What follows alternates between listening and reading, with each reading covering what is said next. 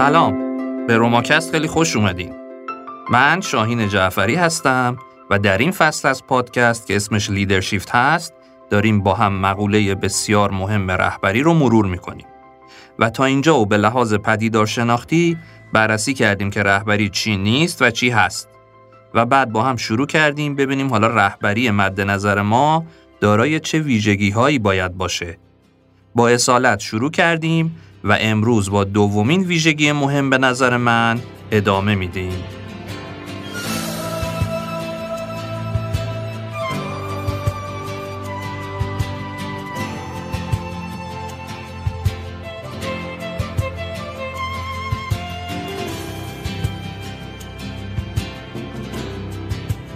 در ابتدا اجازه بدین یک افسانه چینی رو براتون تعریف کنم.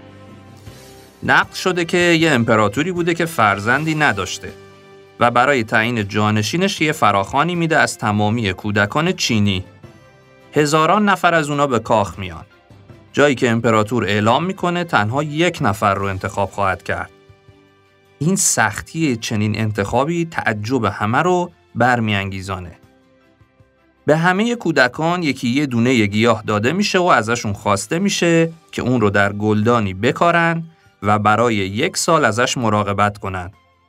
در پایان یک سال هر کسی که با گلدونش برگشت مورد ارزیابی امپراتور قرار می‌گیره و نهایتا او فرد مورد نظرش رو انتخاب و اعلام خواهد کرد. در میان داوطلبین یه پسر بچه بود به اسم لینک. او با دانش برمیگرده به روستای خودش و با کمک مادرش گلدونی رو انتخاب می‌کنه. داخل اون خاک رو میریزه و دانه رو داخل خاک قرار میده. او هر روز به گلدونش آب می‌داد و حسابی مراقبش بوده. هر هفته بچه های روستا همگی جمع می شدن تا گیاهان خودشون رو با هم مقایسه کنن و بعد از چند هفته در گلدونای همه اونا اثری از حیات دیده می شد الا توی گلدون لینگ.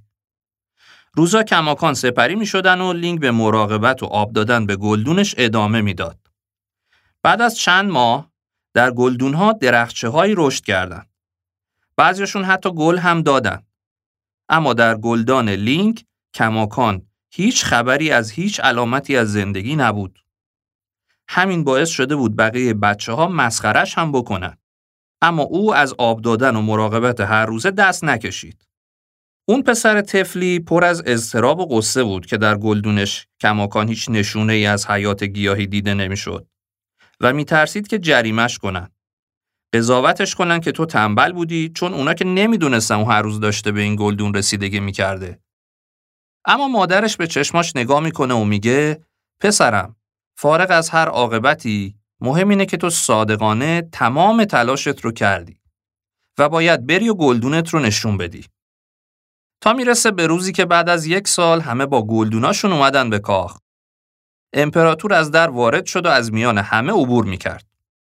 به گلدوناشون نگاه می‌کرد. بقیه بچه ها با دستاوردهای درخشانشون منتظر بودن امپراتور اونها رو ببینه و داشتن به این فکر می‌کردن که کدومشونه که جانشین خواهد شد. تا اینکه امپراتور به لینگ رسید.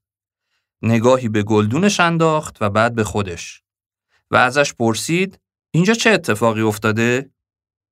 لینگ با ترس گفت من هر روز ازش مراقبت کردم و بهش آب دادم. اما هیچ اتفاقی نیفتاد. امپراتور فکری کرد و عبور کرد. بعد از چند ساعت ارزیابی به پایان رسید. او مقابل جمعیت بچه ها ایستاد و به همشون به خاطر تلاشاشون تبریک گفت. بعدش گفت مشخصه که بعضی از شما خیلی تلاش کردید که امپراتور بعدی بشید و هر کاری می‌کنید تا این اتفاق بیفته. اما می‌خوام به پسری اشاره کنم که با هیچی پیش ما برگشته. و لینگ رو صدا کرد. پسر با خودش فکر می‌کرد ای وای. با همون گلدون برهنه و با ترس و اضطراب خیلی زیاد جلو رفت. امپراتور گلدان رو ازش گرفت و بلند کرد تا همه ببینن. بچه ها خندیدن. امپراتور ادامه داد یه سال قبل یکی یه دونه دونه بهتون دادم بهتون گفتم که برید و بکاریدش و ازش مراقبت کنید و بعد از یک سال با گیاهتون بیاید. تمامی دونه هایی که به شما داده شده بود از قبل جوشونده شده بود تا از درون مرده باشند. اما امروز هزاران گیاه زیبا و تنها یک گلدان خالی در مقابل خودم می‌بینم. تمامیت و شوق دو ویژگی و ارزش بسیار مهمتر از ارائه های زیبا از خودتون برای رهبری هستند و بنابراین لینگه که جانشین من خواهد بود.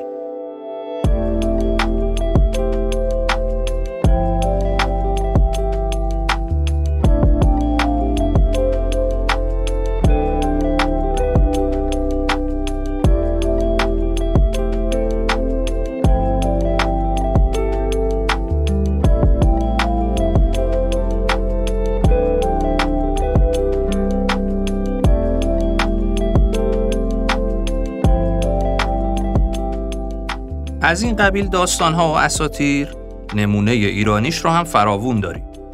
اما چون مطمئنم که شما شنیدید من مجددا نقلشون نمی کنم.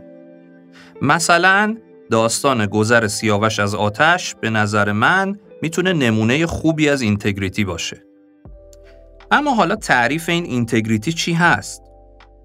اینتگریتی یا تمامیت که البته در فارسی به یک پارچگی هم ترجمه شده در یک تعریف در رهبری کیفیت صداقت و قابل اعتماد بودن ذکر شده و در یک تعریف دیگه اخلاق محور بودن. اما بیشتر به یکی بودن حرف و عمل و پایبندی به قول و وعده اطلاق میشه. همین ویژگی باعث میشه پایه کار تیمی که اعتماده شکل بگیره. و حالا با در اختیار داشتن چنین صفتی افراد آمادن به رهبر اعتماد کنن و از او پیروی کنن. چون می‌دونن او به چیزی که میگه عمل می‌کنه. این ویژگی نه تنها توی رهبری بلکه در جامعه هم احترام و اعتماد رو به ارمغان میاره. و از طرفی به سازمان که برگردیم یکی از ویژگی که بر اساسش حتی افراد رو انتخاب و جذب می‌کنیم. در زندگی روزمرمون و در ایران مثال های بسیاری رو هر روز شاهدیم که عدم تطابق حرف و عمل به خصوص در میان کسانی که بر مسندی هستند اونقدر تکرار میشه که حتی قبهش ریخته و بعضا آگاهانه از این کار به بحانه های دفاع هم می‌کنن.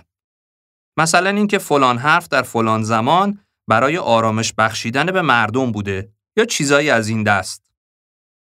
این همون مطلبیه که آقای دکتر محمد فاضلی در 27 مین اپیزود از پادکست دغدغه ایران در تعریف مسئله بدخیم و نحوه مدیریت اون و مثالی که از بحران همهگیری کووید 19 در کشور ما ذکر می‌کنن به نظر من عدم وجودش باعث شد سرمایه بزرگ اجتماعی اعتماد مردم در ایران رو به باد بدیم. خلاصه یکی از مهمترین و ارزشمندترین ویژگی که باعث تأثیرگذاری هر فردی بر دیگران میشه. وارن بافت معروف در یک سخنرانی بین دانشجویان یک دانشگاه معتبر میگه که اگر من یک پیشنهاد خیلی خوب به شما بدم که بابتش ازتون بخوام 24 ساعت وقت دارید تا از دوستاتون توی کلاس کسی رو انتخاب کنید و بعد پیشنهاد من برای شما اینه که هر اون چیزی که او در بقیه زندگیش درآمد کسب کرد من معادل ده درصدش رو به شما خواهم داد. اون وقت برای انتخاب تو ذهنتون به چه معلفه هایی فکر می‌کنید؟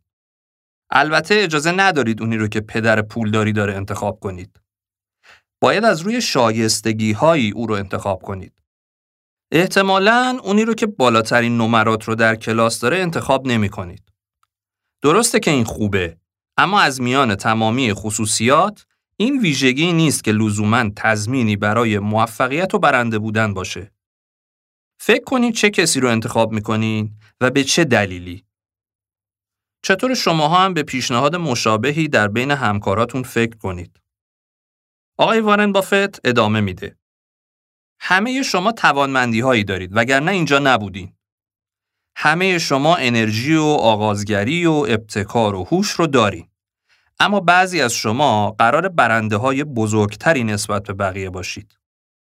اینجاست که در فکرمون به یه دسته از کیفیاتی می‌رسیم که از خود میاد که عبارتند از تمامیت، صداقت، سخاوت و بیش از سهم خود انجام دادن. و حالا اگه بگم به اونی که عملکردش در زندگی برعکس قبلی از همه ضعیفتره فکر کنید اون وقت به کی فکر می‌کنید؟ این بار هم احتمالا فردی با ضعیفترین نمره ها نیست که به ذهنتون میاد. احتمالا اونی خواهد بود که در قسمت کاراکتر و شخصیت یه چیزایش بیشتر از بقیه لنگ می‌زنه. او اینطور ادامه میده. We look for three things when we hire people. We look for intelligence, we look for, for initiative or energy, and we look for integrity. And if they don't have the latter, the first two will kill you. Because if you're going to get somebody without integrity, you want them lazy and dumb. I mean, yeah, yeah, you don't want them. You don't want them smart and energetic. So uh, it's that third quality. And, but everything about that quality is your choice. You know, you you can't change the way you are wired much, but you can change a lot of what you do with that wiring. When you write down the qualities of that person that you'd like to buy 10% of, look at that list and ask yourself, is there anything on that list I couldn't do? The answer is there aren't, there, there won't be. And when you look at the person you sell short and you look at those qualities that you don't like, if you see any of those in yourself, egotism, whatever it may be, selfishness, you can get rid of that. I mean, that is not ordained. And uh, if you follow that, and, you, and, Ben Franklin did this, and my old boss Ben Graham did this at early ages in their young teens. They just Ben Graham looked around and he said, "Who do I admire?" You know, and he wanted to be admired himself, and he said, "You know, why do I admire these other people?" And he said, "If I admire them for these reasons, maybe other people will admire me if I behave in a similar manner." And he and he decided what kind of a person he wanted to be. And if you follow that, at the end, you'll be the person you want to buy 10% of. I mean, that's the goal in the end. And it's, it's something that's achievable by, by everybody in this room. همونطور که شنیدین ایشون میگه ما وقتی میخوایم افرادی رو به سازمانمون جذب کنیم به سه تا ویژگی می‌پردازیم. هوش، آغازگری و ابتکار و تمامیت و یکپارچگی که اگه این آخری رو نداشته باشن اون دوتای اول شما رو از بین خواهد برد. و در مورد این ویژگی همه چیز به انتخاب شخص خودتون بستگی داره. یه تتاک جذاب هست از آقایی به اسم جو سابینی، یک نخبه جوان آمریکایی. ببینین سخنرانیش رو چطور شروع می‌کنه.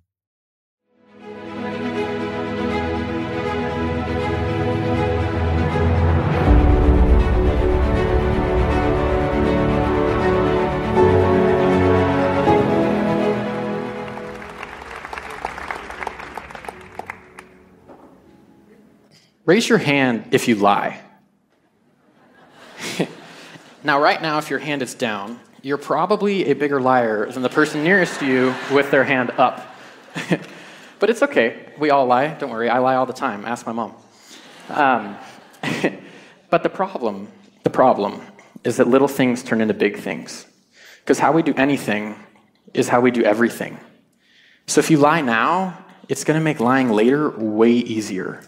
But if you tell the truth now, the truth comes way easier later. But it's difficult because today we're flooded with definitions like honesty and hypocrisy and humility. And maybe we don't even know what they actually mean. Because if you Google them on the surface, the definitions are easy. But when you put them into practice, they don't work. بعد تعریفی از تواضع ارائه میده که ما باش کاری نداریم. اما میگه تواضع کار نمیکنه اگر But it doesn't work unless you have integrity. Integrity is when you align your actions with your beliefs. The Latin um, adjective integer means whole or one. Think of it like that. That's where the word integrity comes from. I like to think of it as a pizza. So if you cut the pizza, you separate the pieces out, but it leaves a missing part in the center. When you don't have a center, you, you, don't have a point of reference. You, you lose your integrity. And it leaves you asking a question like, why do I feel this way? What am I missing? And oftentimes we try to use beauty, fame, money, success, and popularity to bring the, the pieces back together, but it, it just doesn't work. It leaves you confused and wondering, you know, why do I not feel important? But the thing about integrity is that it leads to hypocrisy. If you don't align your actions with your beliefs, you kind of become a hypocrite. You know, acting has always been a a passion of mine, um, like the theater, the lights, the sound. And um, in high school, I was studying for a vocab test, and the word was hypocrite. And the Greek root um, suggests something along the lines of an, an, of an image of a person who wears a mask and pretends to be someone he or she is not in a theatrical production. And when I think about that, I think we all have masks. And maybe we don't even know what they are, like our social media or our internet or the things we post. But the theatrical production is just our lives. Do you post things about what your life is like? Or do you post things about what you want people to think that your life is like? Do your tweets start with I? Or do your tweets start with we did this? It's all something to consider. It's kind of like the movies, you know, Iron Man, Batman. They all start out with a mask in the beginning of the movie, but by the end of the movie, we figure out who they are. We always, you know, the person is revealed, and it's because they're missing the humility side of the equation. اگر اینتگریتی نداشته باشی که ریشه لاتینش معنیش تمام یا یک هست، تواضع مصنوعی میشه. برای مثال پیتزایی رو تصور کنید که اسلایس شده باشه. اما یه دایره مرکزی رو کلا نداره. انگار قطعات اینطوری نمی‌تونن به هم متصل باشن. ما این قطعه خالی رو با چیزهایی مثل پول، شهرت، زیبایی یا امثال هم می‌خوایم پر کنیم. اما کار نمی‌کنه. حواستونم باشه که integrity به سمت ریاکاری و دورویی میره اگر حرفاتون با عملتون یکی نباشه. hypocrite یعنی ریاکار و دورو. و البته او اینجا برای تمامیت تعبیر ماسک رو به کار می‌بره که اگه یادتون باشه ما در اپیزودهای قبلی برای اصالت به کار بردیم. می‌بینین؟ یه جاهای اینا با هم شبیهن و همپوشانی دارن. اما به هر حال اینتگریتی بیشتر بر یکی بودن گفتار در برابر کردار به کار میره و نقطه مقابلش ریاکاری و دروییه. عجیب اینجور موقع ها من یاد غزل حضرت حافظ میافتم.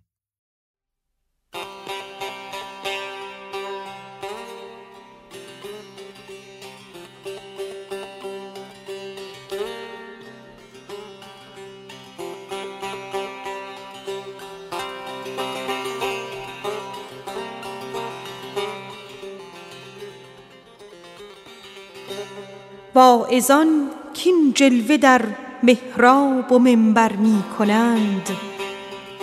چون به خلوت می روند آن کار دیگر می کنند.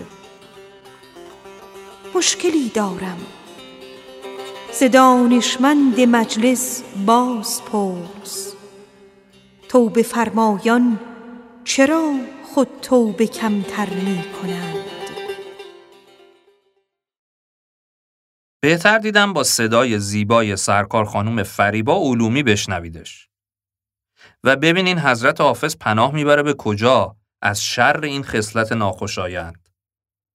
میخور که شیخ و حافظ و مفتی و محتسب چون نیک بنگری همه تزویر می‌کنند. در ادبیاتمون تا دلتون بخواد در نکوهش تزویر و ریا و ستایش برعکسش حرف هست برای گفتن. و در خصوص یک پارچگی اساتیر هم داریم، داستان هم داریم. مثل خیلی از شخصیت های شاهنامه، نظیر رستم یا کیخسرو. اما فقط به ادبیات منحصر نمیشه. اگر در تاریخ مذهبی جستجو کنین، ریشه واقعی آشورا رو میشه در همین تمامیت جست. هیهات من نزله. در این قور کنید. یا در تاریخ سیاسی سرزمینمون اگه مرور کنیم کم نیستند رهبرانی که تمامیت رو پیشه کردند. از باستانی ها میشه به کوروش و داریوش و اردشیر بابکان اشاره کرد و از معاصرترها این نمونش.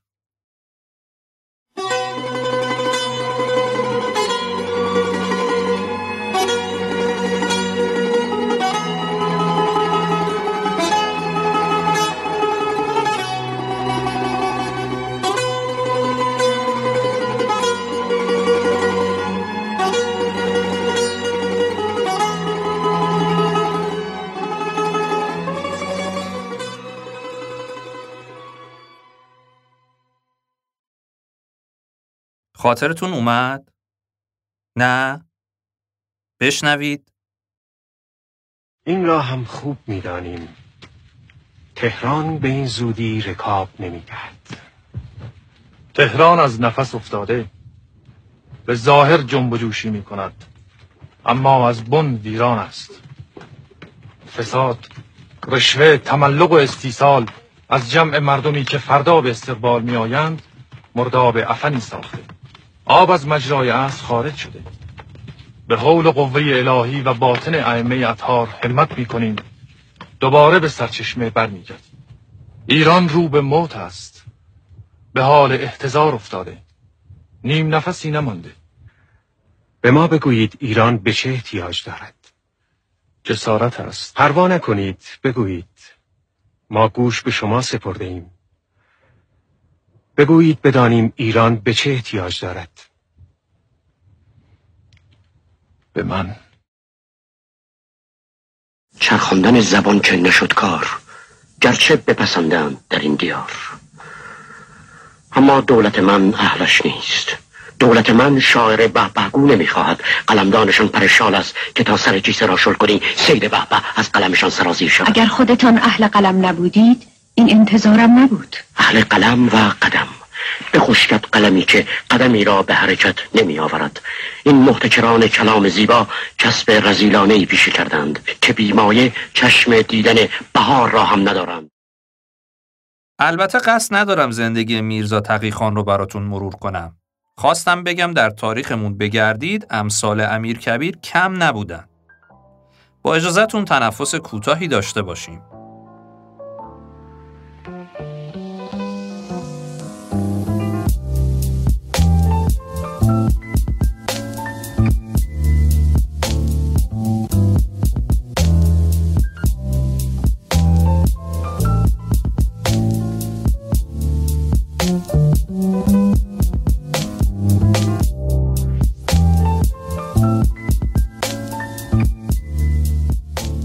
برگردیم به تعریف اینتگریتی. که هم تمامیت و هم یک پارچگی رو براش در نظر گرفتیم. جیم دسمر و دوستانش که کتاب رهبری از بالای خط رو نوشتن و تمامیت در پیش گرفتن رو به عنوان ششمین پیمان از 15 پیمان رهبری آگاهانه ذکر کردن در متن اینطور آوردن. تعریفی که ما اغلب از تمامیت میشنویم انجام دادن کار درسته و برای عمده ما کار درست ریشه در اخلاقیات و نظام اخلاقی داره. در نتیجه در صورتی در تمامیت هستیم که به اخلاقیات و نظام اخلاقی پایبند باشیم و در غیر این صورت از تمامیت خارجیم. البته تو این کتاب سه عنصر و چهار ستون رو برای تعریف تمامیت ذکر می‌کنن که بهتره در خود کتاب بهشون رجوع کنید. اما اون چیزی که من براتون برداشتم اینه منطبق بودن چیزهای درونی با چیزهای بیرونی من اینو تکرار کنم که به خاطرتون بمونه منطبق بودن چیزهای درونی با چیزهای بیرونی که البته خیلی از رهبران متاسفانه دقیقا به برعکسش باور دارن و تعریفشون از رهبری خوب انتباق نداشتن تجربه با ابراز یا انتباق نداشتن درونشون با بیرونشونه. اسمش هم می‌ذارن سیاست. اونا توی اون چهار تا ستون به پایبند بودن به عهد و توافق اشاره می‌کنن و میگن توافق هر چیزیه که گفتید انجامش خواهید داد یا برعکس انجامش نخواهید داد. آقای تام پیترز متخصص حوزه رهبری و مدیریت هم میگه چیزی به اسم نقض کوچیک تمامیت وجود نداره. البته اینجاش یک کمی محل توضیح و تفسیر داره که بعدتر میگم. آقای دین هالت سی او سابق استودیو دیزنی که امروز مدرس و مربی حوزه رهبری میگه And integrity is when there is alignment between the interior and the exterior. Let's explore. Let me ask you the question. How do you show up in all the domains of your life? Do you show up differently at work than you do with family, than you do with friends? How much of a difference is there? And if there is a difference, and a significant difference, let me ask you this Are you being authentic? Is it sustainable? Are you able to compartmentalize and keep them separate? Or, in some way, shape, or form, are you actually out of integrity? My experience is if I'm out of integrity, that creates tension and that takes energy away. If I am authentic and I am and I have my integrity, That infuses energy. That adds energy into the relationship. این ویژگی یعنی اینتگریتی به خصوص در بحرانهای عمومی که دولتها یا شرکتها ممکنه دچارش بشن به شدت خودش رو نشون میده. جاهایی که درسته که نقش روابط عمومی پررنگ خواهد شد اما نگاه ها به سمت رهبر سازمان یا شرکت هم هست. برای مثال ریچارد نیکسون ریاست جمهوری ایالات متحده رو نداشتن همین ویژگی در ماجرای واترگیت به زمین زد.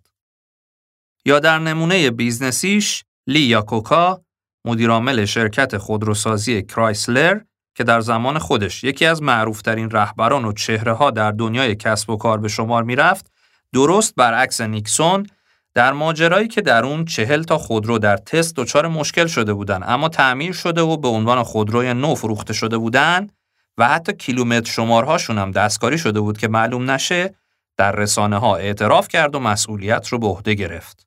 او گفت به بیان ساده غیر قابل بخششه و ما هیچکی رو به جز خودمون برای سرزنش کردن نداریم. یا در واقعی دیگه ای که در دنیای کسب و کار دو بار در مورد محصول تایلنول و برای شرکت جانسون جانسون در سالهای 82 و 86 رخ داد، جیم بروک بود که مدیر عامل وقت بود. اجازه بدید داستان یکیشو از کتاب چگونه این کسب و کار رو ساختم از ژورنالیست معروف آقای گای راز نقل کنم. تو این کتاب اون مصاحبه هایی کرده با چهره های برجسته دنیای کارآفرینی و حوزه کسب و کار. او همچنین یکی از معروفترین پادکست های حوزه کارآفرینی رو هم با همین نام داره. این برداشت ترجمه بوده از آقای مهدی نیکویی و در روزنامه دنیای اقتصاد منتشر شده. سال 1982 قول داروسازی آمریکایی جانسون جانسون آماده تموم کردن یک سال فوق‌العاده بود.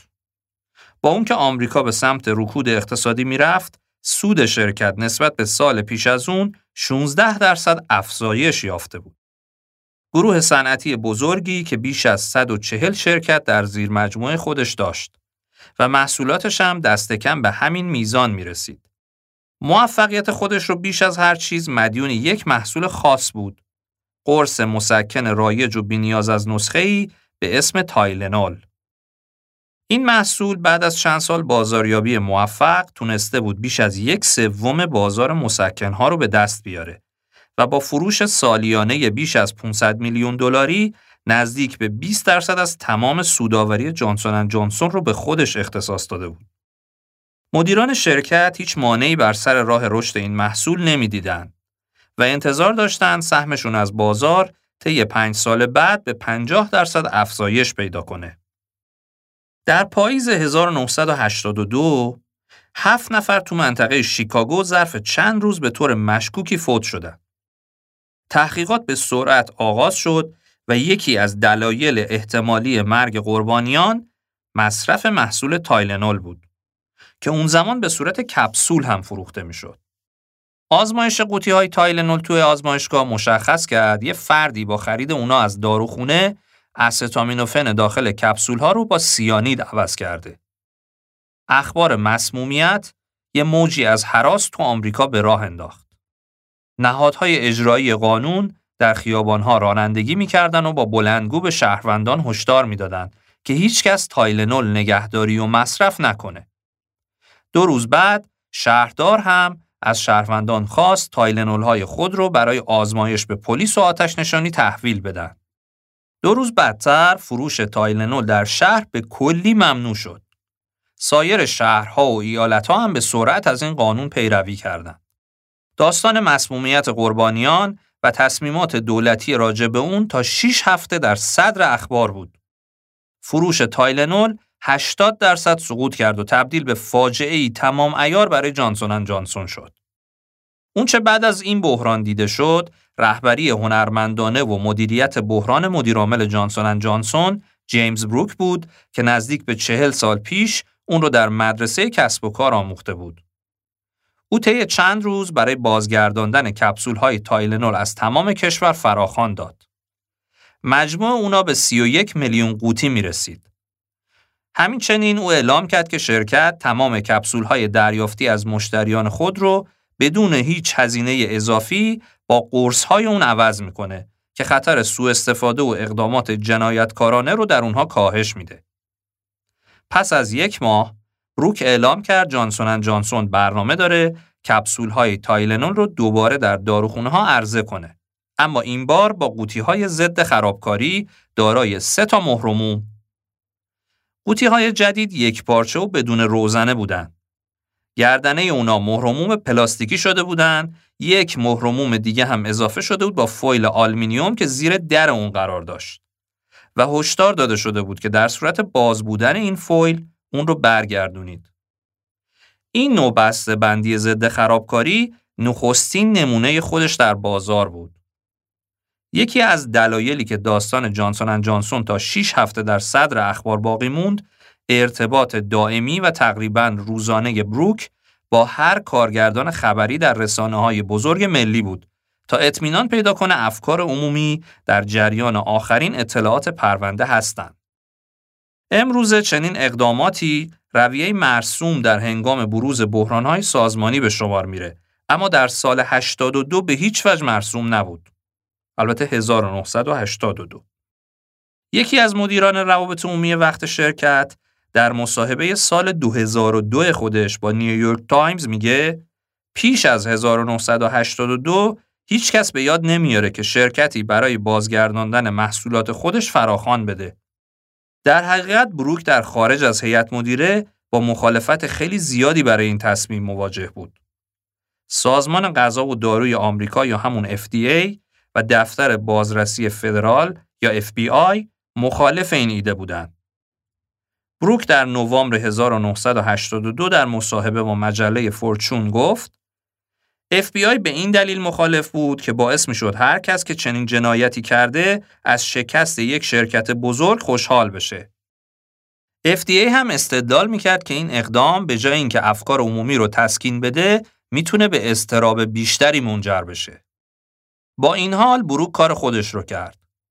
تصمیم او پرهزینه بود. تا پایان داستان جانسون جانسون 100 میلیون دلار برای فراخان تعویز محصولات خودش و عرضه بسته‌بندی های جدیدش به بازار صرف کرده بود. درآمد خالص نخستین سه ماه پس از داستان مسمومیت 25 درصد کاهش پیدا کرد. تا انتهای سال سهم تایلنون از بازار هم از سقف 37 درصدی خودش به 7 درصد سقوط کرد. بروک توضیح داد کارکنان و مدیران بسیاری احساس می‌کردند هیچ راهی برای نجات این برند وجود نداره و این پایان راه تایلنوله. با این حال چنین اتفاقی نیفتاد. نجات تایلنول بخش شگفت‌انگیز ماجرا نبود بلکه سرعت احیای اون بود که همه رو شگفت زده کرد. ظرف دو ماه پس از واقعه قیمت سهام شرکت به سطح پیش از مسمومیت برگشت. در عرض هشت ماه تایلنول تونست 85 درصد از سهم پیشین خودش از بازار مسکنها رو دوباره به دست بیاره و تا اواخر سال 1983 تقریبا تمام اون رو تصاحب کرد. دلیل احیای معجزه آسای تایلنول به طور کامل به بروک و واکنش سریع، قاطعانه، شفاف و در راستای ارزش‌های شرکت بود که هنگام بنیانگذاری اون در دهه 1880 بر اونها تأکید شده بود. ما باور داریم که نخستین مسئولیتمون در قبال بیماران، پزشکان، پرستاران، مادران، پدران و تمام کسانی که از محصولات و خدمات ما استفاده می کنند است. بروک درباره اقدام سریع خود در پنج روز ابتدایی پس از مرگ تراژیک هفت قربانی ماجرا اینطور میگه. اعلامیه ارزش‌های شرکت بسیار واضحه. این اعلامیه بیان می‌کنه که ما چه کسانی هستیم. این اعلامیه همان دستاویزی بود که برای متقاعدسازی سهامداران و سایرین به صرف 100 میلیون دلار برای فراخوان محصولات به اون نیاز داشتم. علاوه بر اون اعلامیه مأموریت شرکت به او اجازه می‌داد طی ماهها تلاش شرکت برای مدیریت بحران دوباره اعتماد مشتریان رو به دست بیاره. کسانی که از نگاه بروک مخاطبان اصلی اعلامیه هستند. ببینید که اینتگریتی چقدر می‌تونه به خصوص در روزهای سخت مهم و حیاتی باشه.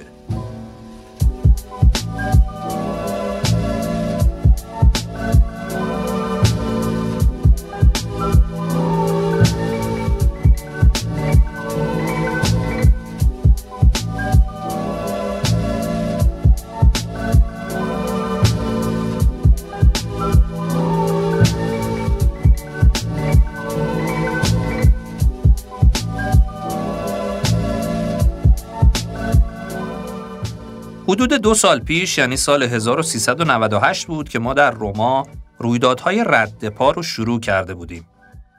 اولی و دومیش به کتاب بینظیر و فوقالعاده پروفسور چارلز هندی متفکر بزرگ ایرلندی بریتانیایی مربوط بود و یکی از سخنرانانی که دعوت کرده بودیم از حوزه کسب و کار و business می اومد.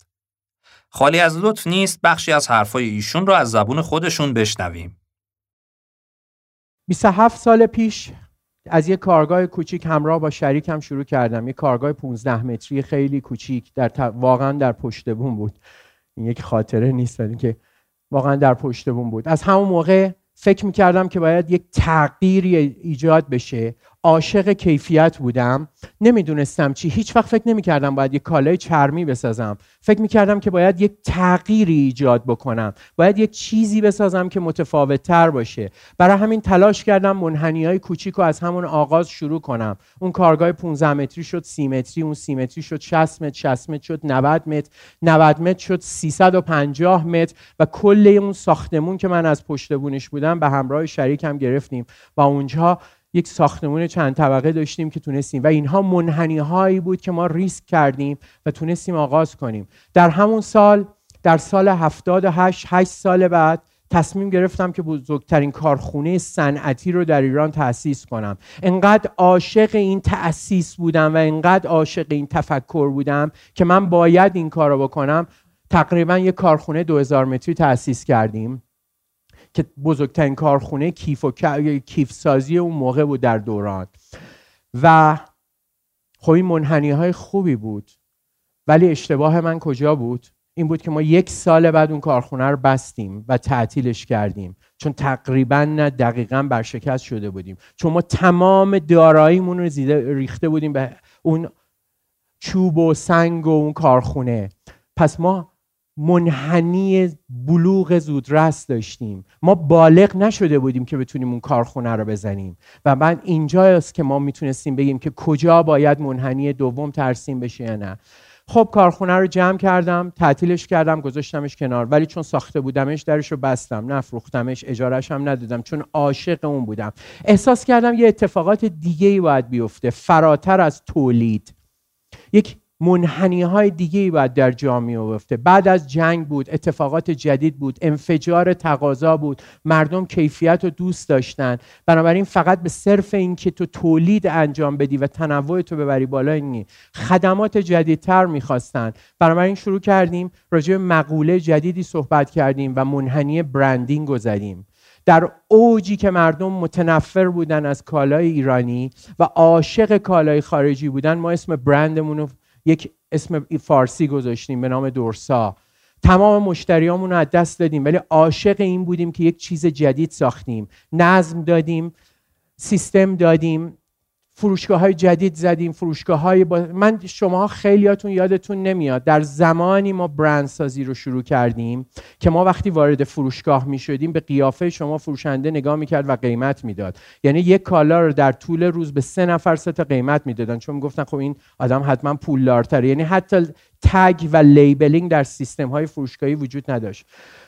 خب این منحنی منحنی موفقی بود. باعث شد که دورسا خیلی بزرگ بشه و فروشگاه های بزرگ و تعداد زیادی در سراسر ایران بزنه. و این اتفاق تقریبا تا 6 7 سال افتاد. و انقدر ما فروشگاه زدیم تا حدود سی تا فروشگاه هم رفتیم. وارد خارج از کشور شدیم. باکو زدیم. دوبه شرکت تأسیس کردیم. ولی خب متاسفانه بازم فشار مالی و بلوغ زودرس در منحنی باعث شد که ما خیلی از اتفاقات رو تعطیل کنیم و خیلی از برگشت به عقب داشته باشیم. من اینها را دارم میگم که ما باید یاد بگیریم که کجا منحنی های دوم آغاز کنیم. اینکه صرفا فقط تغییر ایجاد کنیم تغییر ممکنه لزوما مفید نباشه برای ما. در اواخر سال 80 ما دوباره به جایگاه های خودمون برگشتیم. اون کارخونه که تعطیل کرده بودیم راه انداختیم و من فکر کردم که لزوما این که بگیم ما فقط برند داریم کافی نیستش. باید حرفای جدیدتری بزنیم. باید وارد زندگی انسان ها بشیم. بنابراین lifestyle branding و emotional branding رو شروع کردیم و اونجا شروع کردیم که تکنیک برندسازی رو افزایش دادن و برندهای زیر مجموعه ساختن با تکنیک umbrella branding و امروز ما در سال 98 موفق شدیم joint venture برند سوروسکی بشیم و تحت license برند سوروسکی در اوج تحریم ها کار کنیم و به دنیا بتونیم صادرات داشته باشیم. پنج تا برند داشته باشیم. حدود دو هزار نفر در مجموعه ما کار بکنن. به طور مستقیم و غیر مستقیم. آقای شاهین فاطمی پیش از این سخنرانی همین حرفا رو جاهای دیگه هم زده بود.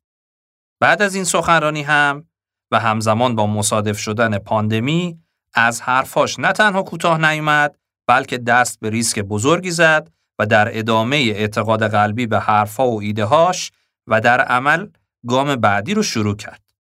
آنچه او از ابتدا به عنوان باید کاری کنیم در ذهنش داشته و به زبونش می آورده اون چیزی که کیفیت از دید او تلقی می شده همچنان هم در اداره کسب و کاری که بنیانش رو گذاشته در حال پیگیری و اجراست. و به قولی مصداقی برای من از جمله معروف واک دتاک که اسم علمیش میشه همون اینتگریتی. اما کی گفته فقط در دنیای کسب و کار یا سیاست باید دنبال رهبری و اصالت و اینتگریتی در رهبری گشت؟ در دوران ما میشه الگوهای فارغ از این فضا دید و یکی از شاخصترینشون کسیه که دلم می‌خواد همینجا بهش ادای احترام کنم. و به باور من این احترام و محبوبیت یقینا یکی از دلایلش همین ویژگیه. احسان سانتش انجام میشه. گل توی دروازه! مهدی تارمی زده خودشون زدن. گل برای ایران! دقیقه 95 دروازه باز میشه. چقدر کیف کردیم جونم آقای عزیز. بوهدوس فکر کنم گل به خودی زد. اولین گل به خودی جام. ما رو یکیچ برنده می‌کنه. یک بر صفر تیم ایران. ببینید این طرفدار رو کیف کنید. لذتش رو ببرید. کارلوس کیرش رو ملاحظه می‌کنید. دقیقه 95 حساب کار یک بر صرفش مهدی ترابی بود اونجا با هم ببینید سانت عالی احسان آیستبی چقدر خوب و خوشگل زد به خودشون. خیلیتی بود به خدا. او بزنه ضربه رو توی دروازه. با هم نگاه می‌کنیم. یه ضربه سر شیرجهی و توپی که عزیز بوهدوز در اون دروازه خودشون قرار میده.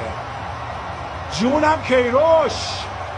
چقدر این تیم خوبه. چقدر این پسرها خوبند چقدر داریم لذت می‌بریم ما. یک بر صفر نفع ایران. پژمان منتظری سانتو روی دروازه یه موقع این ضربه و گل نشد.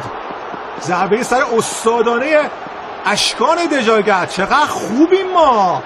یه بار دیگه با هم نگاه می‌کنیم ضربه سر شیرجهی اشکان دجاگر و نوک انگشتان سرخیو رومرو بازی رو همون سف سف نگه میداره. عالی دارن بازی می‌کنن بچه ما. این ضربه سر. توی که نگاه کنید چجوری گل نشد. بخش چقدر خوبه این عریضا جهان بخش پشت مدافع این رضا. کوچان نجات در محبته جریمه. و سرخیو رومرو. خیلی داریم خوب بازی می‌کنیم.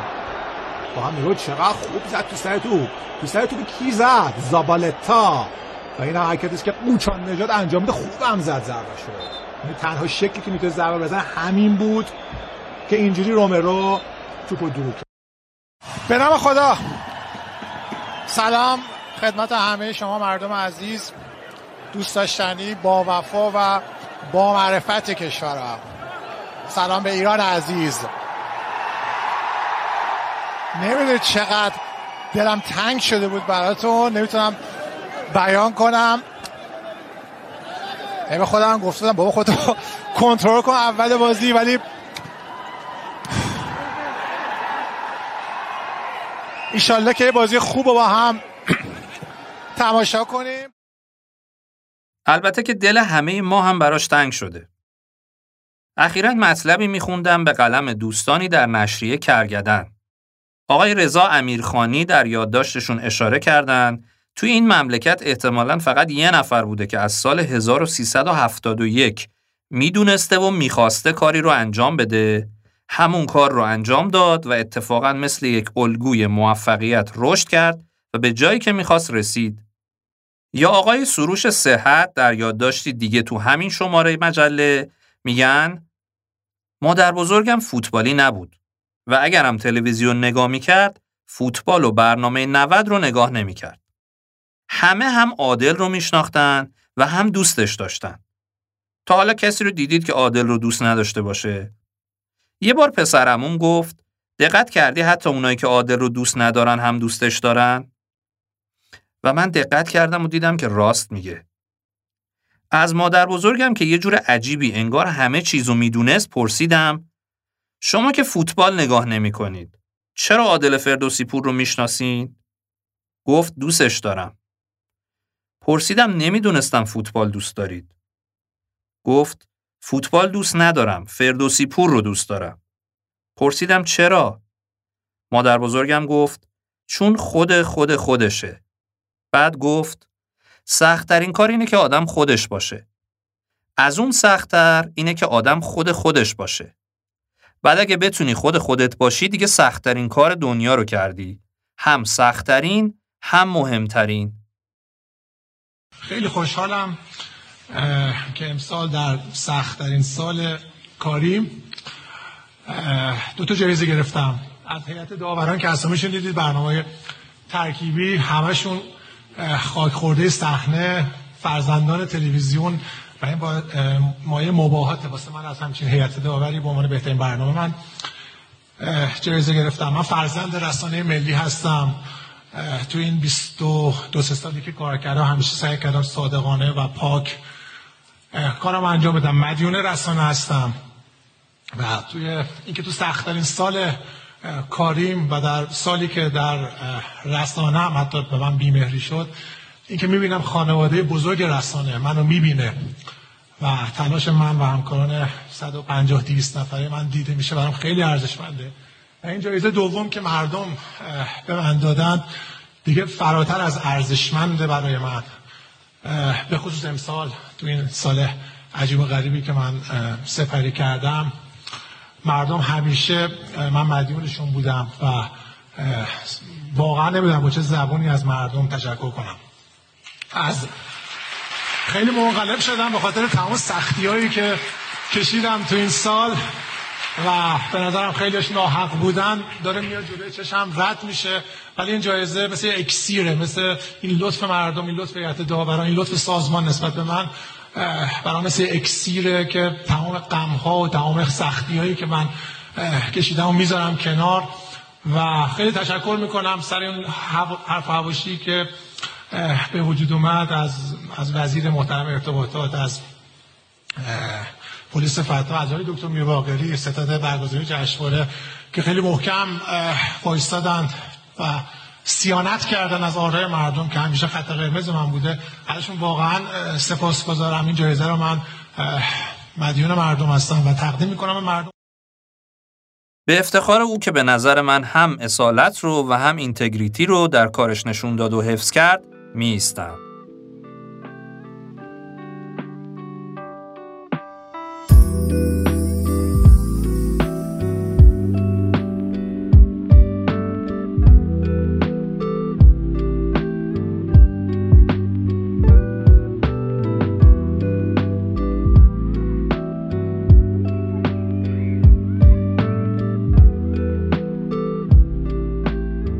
البته خاطرتون باشه در تعابیری که از اصالت هم آوردیم و بخش عمدهش از تحقیقات و کتاب ارزشمند جناب دکتر علوی بود من رو برون داشت که از خود ایشونم در مورد مرزبندی این دوتا جویا بشم. جنبندی این که انگار اصالت چتریه که اینتگریتی رو هم در بعضی جاهاش به خصوص پوشش میده. اما تفاوتهایی هم وجود داره. مثلا در مورد اصالت گفتیم که خود بودن هست و به تعبیری شخص خودش رو زندگی می‌کنه. بخشیش کلامه که در قالب integrity هم مجددا روش تاکید می‌کنیم. در authenticity یه جور خودآگاهی و خود انتخابگری هم وجود داره. در integrity ممکنه یه جاهایی فرد پای باورش هست اما لزوما احساس خوشحالی نمی‌کنه و انگار که زیر یه فشاریه. چیزی که اگه با خودآگاهی یا خود انتخابگری باشه این حس رو تجربه نمی‌کنه.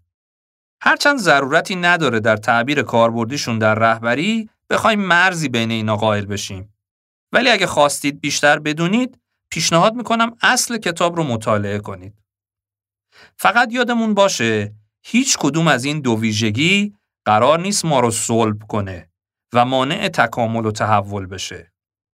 به علاوه این نکته رو هم تذکر بدم که هر انسانی اینطوری نیست که لزوما 100 درصد این ویژگی ها رو همیشه داشته باشه. اما روند قالبش اینطور باشه اونطور معنی میده. یعنی صفر و صدی نیست و حتی در موقعیت های مختلف درجاتی از اینها رو ما نشون میدیم. اجازه بدین اپیزود نهم رو با شنیدن بخشی از حرفای یک سخنران انگیزشی به نام کریس راس در مورد اینتگریتی به پایان ببرم. امیدوارم با بررسی و مرور سومین ویژگی اساسی از نظر ما برای رهبری که در اپیزود بعدی بهش خواهیم پرداخت با من و دوستانم همراه بمونید. A lot of people talk a good game, don't they? They say they're going to do this and that. But when push comes to shove, they disappear. When it's game time, they're nowhere to be seen. They say they're going to be the greatest ever, but their work ethic shows average effort. They say they're going to be rich or famous, but their habits are poor and ordinary. Talking is not enough. You must do.